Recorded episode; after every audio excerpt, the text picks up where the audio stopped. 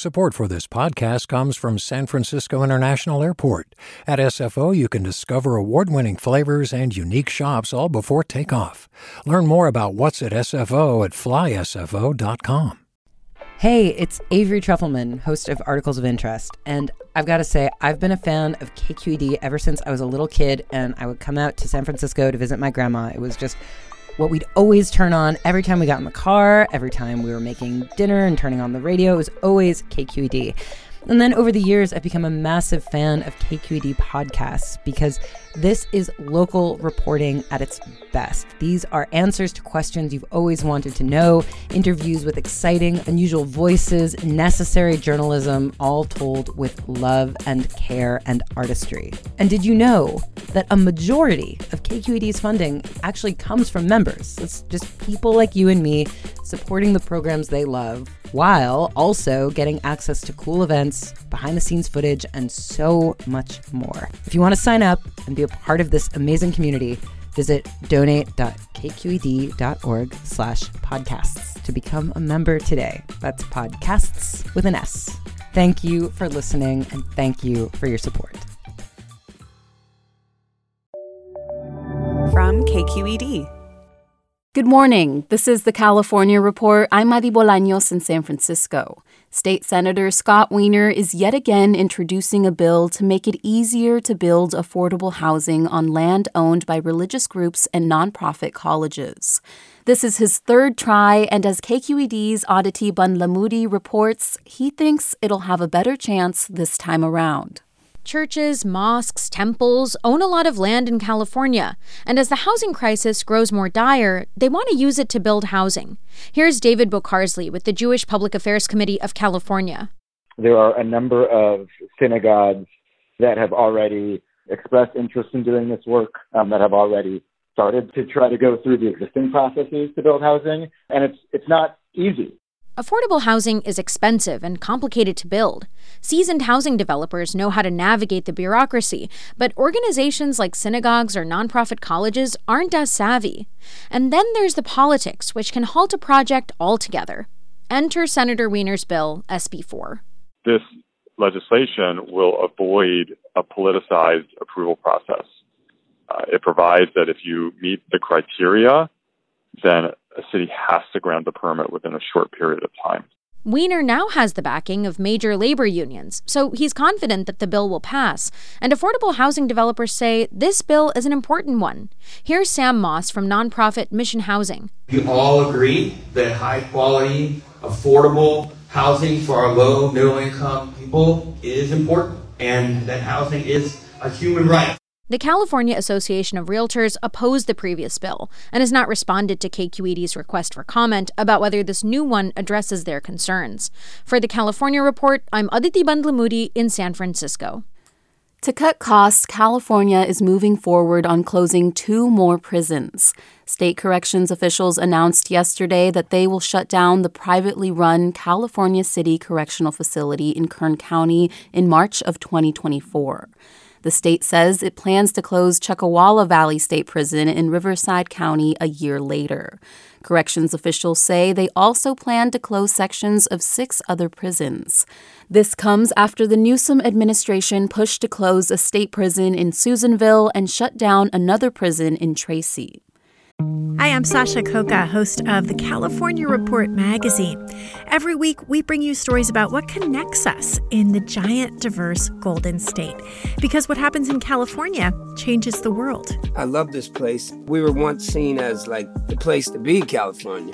The land of milk and honey. That's where you go to Sunshine State, but we just have challenges right now. KQED's California Report magazine. New episodes drop every Friday, wherever you get your podcasts. Hi there, I'm Rund Abdelfatah from Throughline. If you're listening to this podcast, you know that KQED produces exceptional storytelling that keeps you informed, inspired, and entertained. Their podcasts cover issues from your neighborhood to the entire country and everything in between. Support this work today. You can help us continue to bring quality podcasts to your ears. Just head to donate.kqed.org slash podcast. That's donate.kqed.org slash podcast. Jaywalking. It's a law many of us have probably broken many times in our lives by crossing the street outside of designated crosswalks. But if you've ever thought twice about jaywalking because of fear of getting a ticket, that will soon change. Starting on January 1st, California's Freedom to Walk Act becomes law. It will prohibit police from writing jaywalking tickets unless people are caught trying to cross the street in clearly dangerous traffic conditions. The law is considered a victory for transportation advocates who want to make our cities and suburbs more pedestrian friendly and car centric. My California Report colleague Saul Gonzalez talked about the pros and cons of decriminalizing jaywalking with John Yi. He's the executive director of Los Angeles Walks, which fights for people centered planning. Saul and John met up on the street of LA's Koreatown. All right, John Yi, we are at the corner of Western Avenue and 7th Street in Koreatown, here to talk about the Freedom to Walk Act. Why did you want to meet me here? All right, so let's just check out the space. On one side of the street, you have Ralph's, a major grocery store that's incredibly popular amongst all the residents. And right across the street, you have tons of multi unit uh, residential buildings, you have a big hotel, a gigantic tower, a residential tower. And so, what you naturally will then have is people crossing the street to get across. There's a lot of jaywalking. There's a lot of jaywalking, yeah. But as you can see, there's no crosswalk between 7th and Wilshire. There's this gigantic gap, and so people don't want to walk up or walk down, so they jaywalk. And so again, they're using the space which they feel is most safest, which is across Midway. And is that wise to you? Is is that a proper use of the street to cross at places outside of the crosswalk? I do it all the time. I do it because it's fast, efficient, and it feels safer. So, in very practical terms, at a at a location like this and so many other places like it, right? And many other California cities and suburban communities. What do you hope this new law accomplishes? What I hope uh, new law, this new law accomplishes is a less number of tickets given out to people who cross at that intersection right there, but also be an understanding that people are jaywalking for a reason, not to be scofflaws, not to break the law, but because they want to get somewhere more efficiently and faster. And so by decriminalizing it, we're then giving a space to ask ourselves, why are people jaywalking to begin with? But we can't ask that question if we make it a crime. So when it comes to the Freedom to Walk Act and allowing people to cross the street outside of crosswalks, is that is that more important symbolically as a way of kind of taking back the streets than it is in terms of its day to day effect? That I love that question. And to be honest, I think yes. What I will say is this about the law the law in itself will not save pedestrians. You have to have infrastructure change at the end of the day. You can't continue to build cities and neighborhoods based off of based off of cars, but yet people allowed to cross mid-street. We have to ask ourselves, why are people crossing mid-street? And once we answer that question, we should be able to make infrastructure changes to prevent people from doing it. So does that mean more crosswalks? Does that mean more street signage? Does that mean slower traffic? So those are the questions that should be followed up afterwards. But I agree. In a way, it's symbolic, but I think uh, in a certain point, symbolism is also powerful as you know, we're in the midst of a public safety crisis when it comes to the, the safety of our streets. And a lot of pedestrians and cyclists are getting killed out there.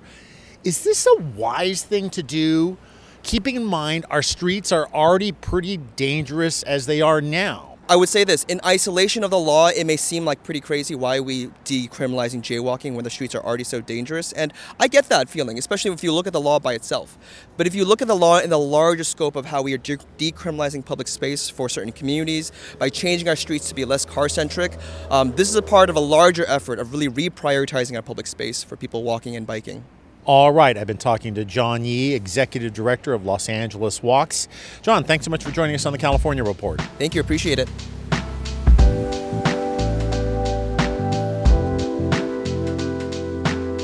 And that's the California Report for Wednesday, December 7th. We're a production of KQED Public Radio. I'm Adi Bolaños. Thanks for listening and have a great day. Support for the California Report comes from the California Healthcare Foundation, Listening to Black Californians, a new study on how the healthcare system undermines the pursuit of good health, on the web at chcf.org/lbca. The Wesley Foundation, investing in California's underserved youth. And Eric and Wendy Schmidt, whose philanthropy includes Schmidt Futures, which bets early on exceptional people making the world better on the web at schmidtfutures.org. Do you love learning about the San Francisco Bay Area, its history, its people, its unique blend of cultures? Then you should check out the Bay Curious book. I'm Katrina Schwartz, editor and producer on the Bay Curious podcast, and I'm here to let you know that for the month of May, we've worked out a sweet deal for KQED podcast listeners. Right now, you can get the Bay Curious ebook for $1.99. That's right, $1.99. Just search for Bay Curious wherever you get your ebooks or find a link in our show notes. This offer does expire at the end of the month, though, so you'll want to act on it fast. Happy reading!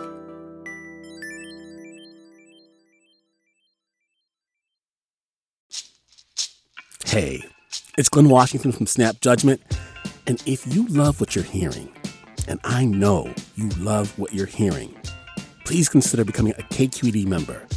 Get special access to cool events, behind the scenes footage, and so much more. Plus, you'll sleep better at night knowing you did your part for the community you depend upon. It's in you. Please be in it. Visit donate.kqed.org slash podcasts to sign up now. That's podcast with an S. Thanks.